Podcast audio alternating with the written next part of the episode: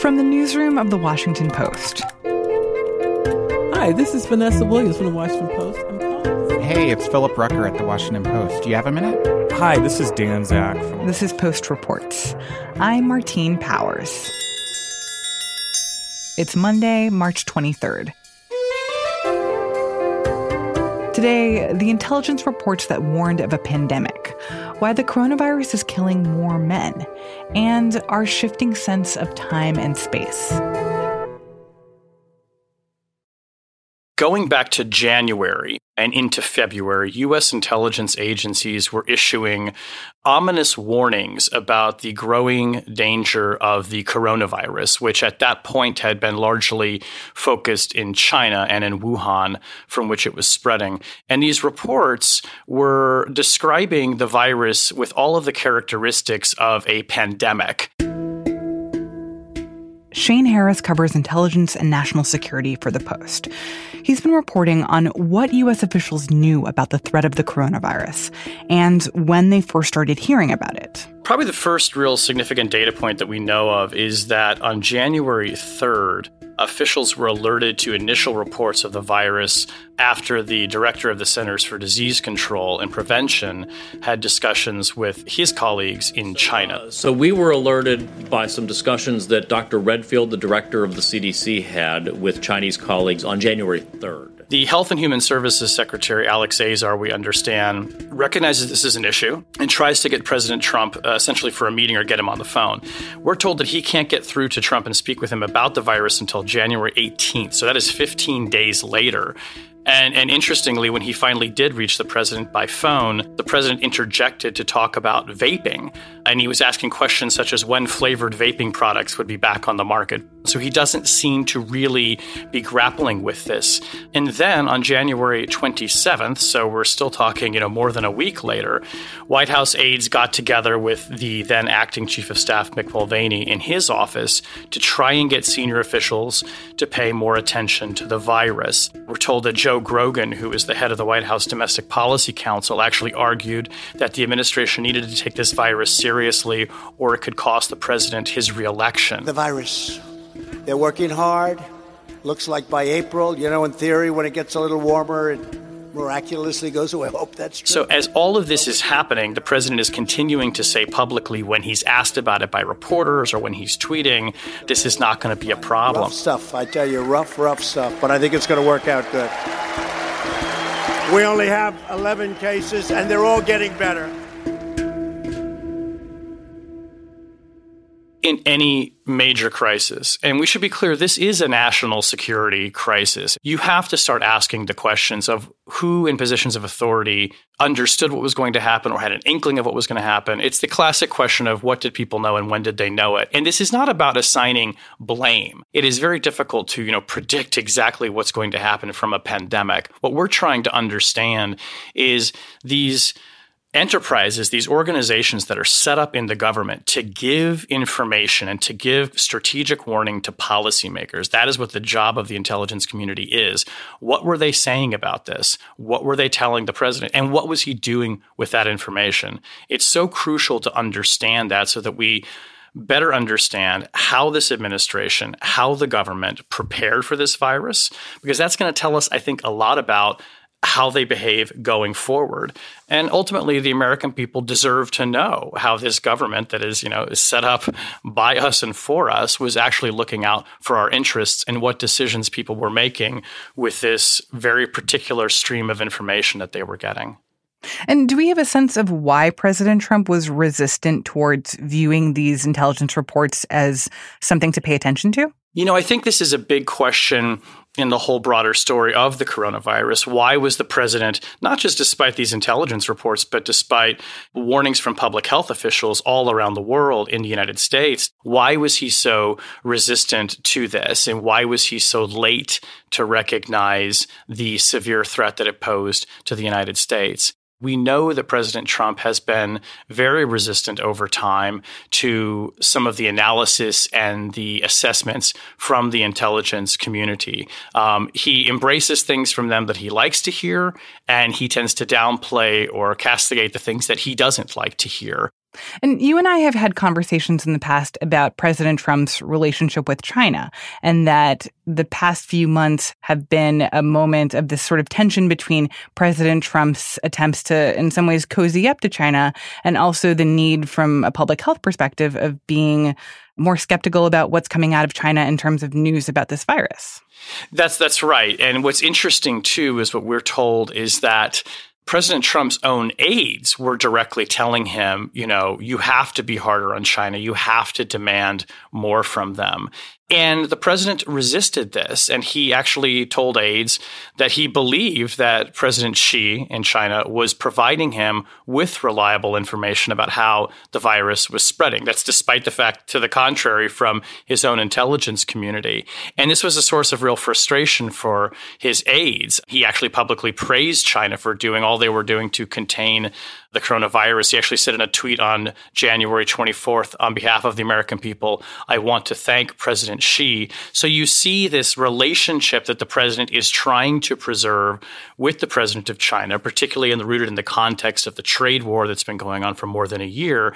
And in these initial phases, when the intelligence community is saying China is not being honest and candid about the virus, the president is resistant to demand more from President Xi and actually does the opposite. It makes it sound like he is doing all that he can to possibly contain the virus and giving him credit for being forthright.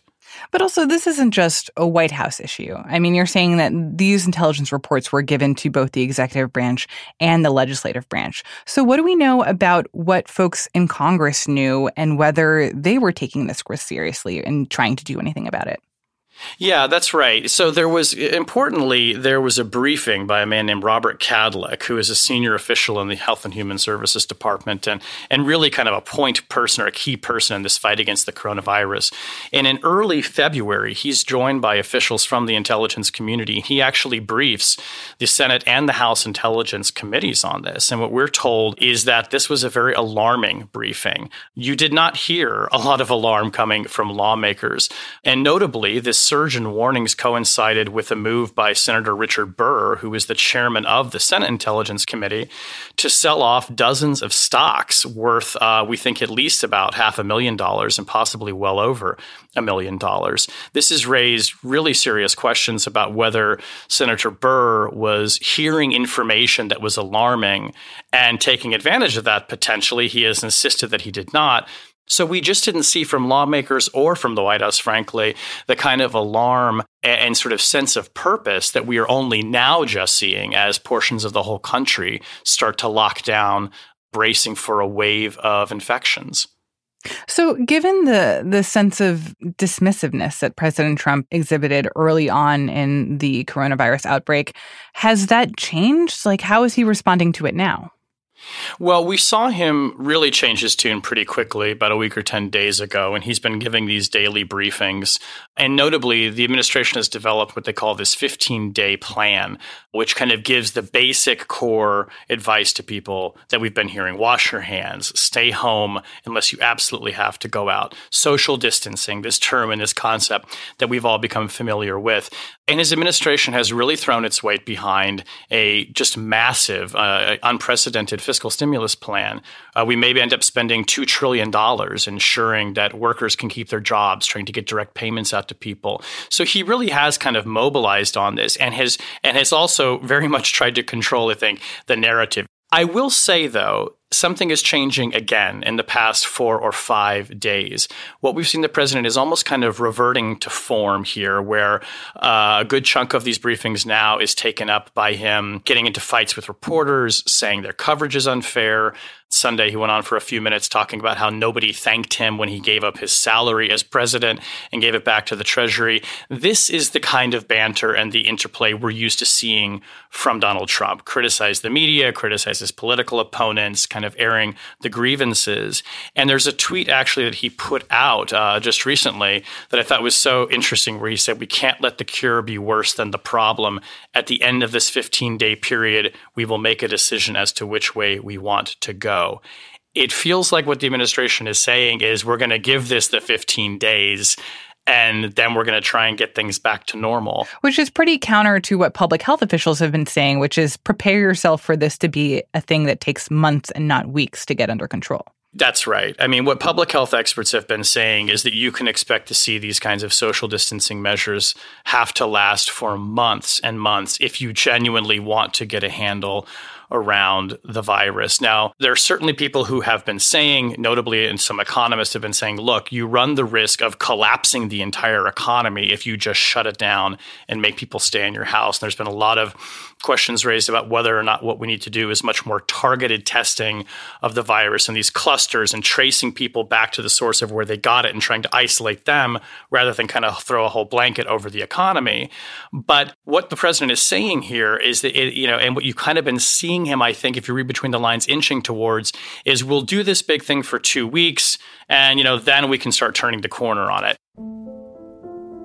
That is not how this virus is going to behave. We're going to have to see much more rigorous measures and kind of targeted testing. That's going to have to go on for months. And importantly, a vaccine is not going to be anywhere near ready for at least a year, or more likely a year and a half. So there's been sort of some very optimistic talk coming from the president. That's going to be a policy decision that he has to make. Is he ready to start lifting some of these measures to get the economy going again, but yet run the risk that many more people might get sick?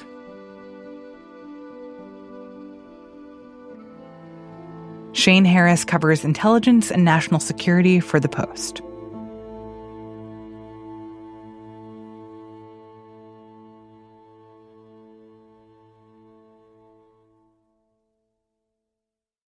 Sadly, tragically, there are a lot of deaths from the coronavirus now. Frankly, from Italy, we're seeing another concerning trend that the mortality in males seems to be twice in every age group of females. This should alert all of us to continue our vigilance to protect our Americans that are in nursing homes. And in the countries that have had the most, China and Italy, and also in one country that is doing a very good job of documenting its cases, South Korea, we do see a pattern that is surprising, not necessarily expected, which is that men are dying more than women. It's been talked about less uh, than the other major pattern, which is that older people are dying more than younger people. Um, but both seem to be there in the data. I'm Chris Mooney, and I'm a science and environment and climate change reporter at the Washington Post. And from the data that we've seen so far, is that just like reflective of the fact that more men are being infected with the virus or being exposed to the virus? Or does it seem that there is something specific about men versus women that, that men are actually dying at higher rates? It's men are dying at higher rates. So in Italy, the confirmed cases are skewed towards men as well as the confirmed deaths. In South Korea, however, the opposite is the case. So the confirmed cases are skewed towards women, but nevertheless, even though there are many more cases in women, there are still more male deaths. So even there, even when more women are infected, it's still the case that more men are actually dying. And why is that? Do scientists have an idea? No, this just opens up a, a lot of hypotheses. There's no necessarily right one right now, but the scientists that we interviewed told us uh, that it's probably a combination of nature and nurture. And if you do nature, essentially there are ideas uh, that women have better immunity thanks to some genetic differences that are going to be traced back to the X chromosome. But also, there are all these, what I would call nurture factors, factors in the environment, factors that involve lifestyles, behavior, choices that are making men more at risk or less healthy. And in the three countries that we talked about, we, you know, the demographic data are clear. Men die younger to begin with in all three of those countries. Men smoke more, drink more. They die more frequently of non communicable diseases like heart disease between their age 30 and age 70. So, uh, you know, there's something going on there as well with, you know, risks to men versus women that existed before the virus came along. But it still sounds like these are all just educated hypotheses and and there isn't really a hard and fast conclusion on, on what the reason for the difference is. Yeah, that's that's true. Or, or, you might say that there's no massive epidemiological study that is able to control for a lot of factors and then figure out what the cause is. But yeah, some of the causes I described are, yeah, you could say they're educated guesses, they're informed hypotheses. I mean, the one that I think that is really well informed and based on a lot of good scientific reasoning and even some research is the idea that smoking is playing a role. You know, that predisposes you for all kinds of worse health conditions and it predisposes you for um, greater risk of getting this kind of viral infection. Uh, and the smoking rates in men are, a lot higher than in women, especially in China uh, and South Korea. They're more equal in Italy, but they're still higher for men. So I, I think that there's a good reason to suspect that's playing a role. In terms of all the other causes, uh, you know, it's a complicated picture, but the data are real. Again, for these three countries, no, you know, we need to start looking at other countries and uh, see if that pattern persists. Are scientists who are trying to look at this question of why there are these disparities between men and women who are dying from the coronavirus, are they running up against issues with the data and the testing and just having the right numbers to go off of? To some extent, yes. So basically, each country is keeping its statistics a little bit differently, either by design or just because they're having trouble measuring the disease in their country. So, you know, I think, again, people think that South Korea's numbers are very good because they've been testing so much. And that's the country where, again, more women caught the disease for reasons specific to that country, at least so far based on their data, but also more men have died so far.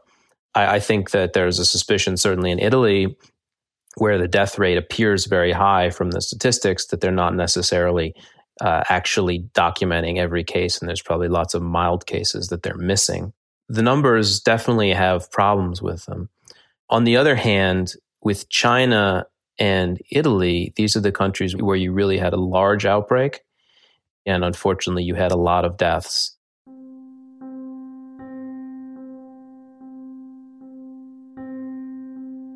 On the larger scale when we have these countries with big outbreaks.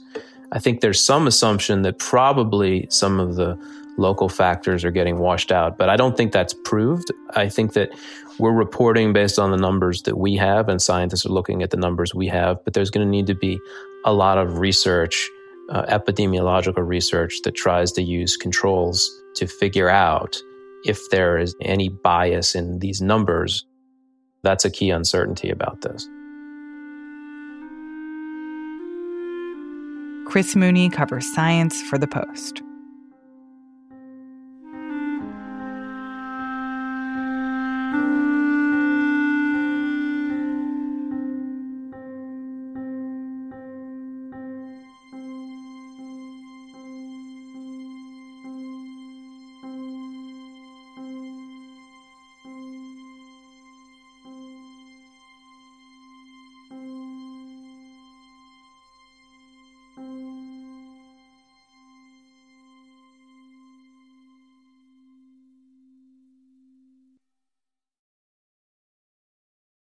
For a while, it felt like half the country was overreacting and half the country was underreacting.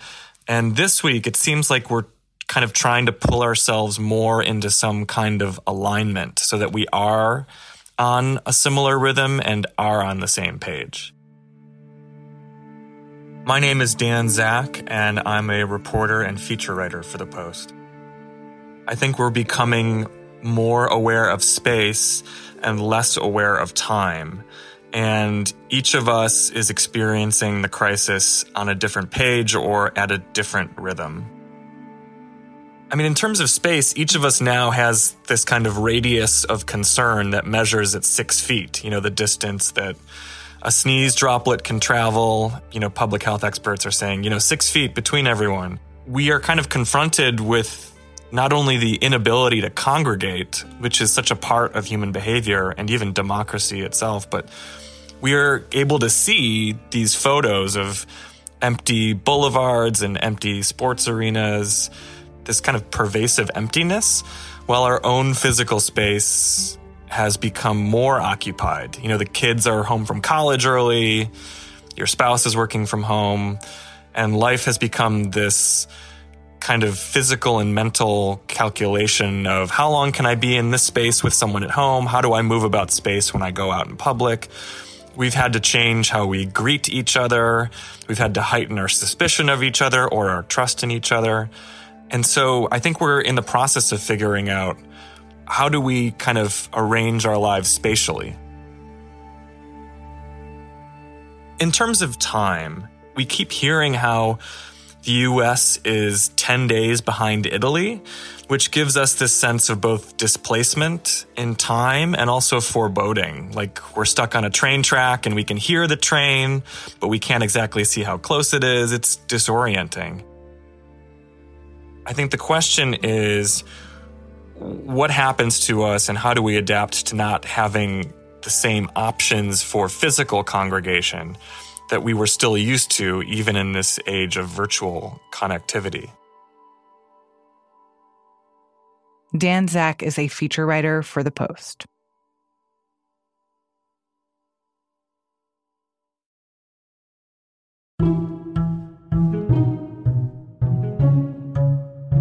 That's it for Post Reports. Thanks for listening. Last week, we asked for listeners to share a voice memo with their experience during the coronavirus outbreak. Since then, we've received dozens of messages and we've been listening to them all. They're insightful and honest and, in some cases, very moving. Thank you to everyone who shared one so far. And you can still submit by sending a voice memo to postreports at washpost.com. I'm Martine Powers. We'll be back tomorrow with more stories from the Washington Post.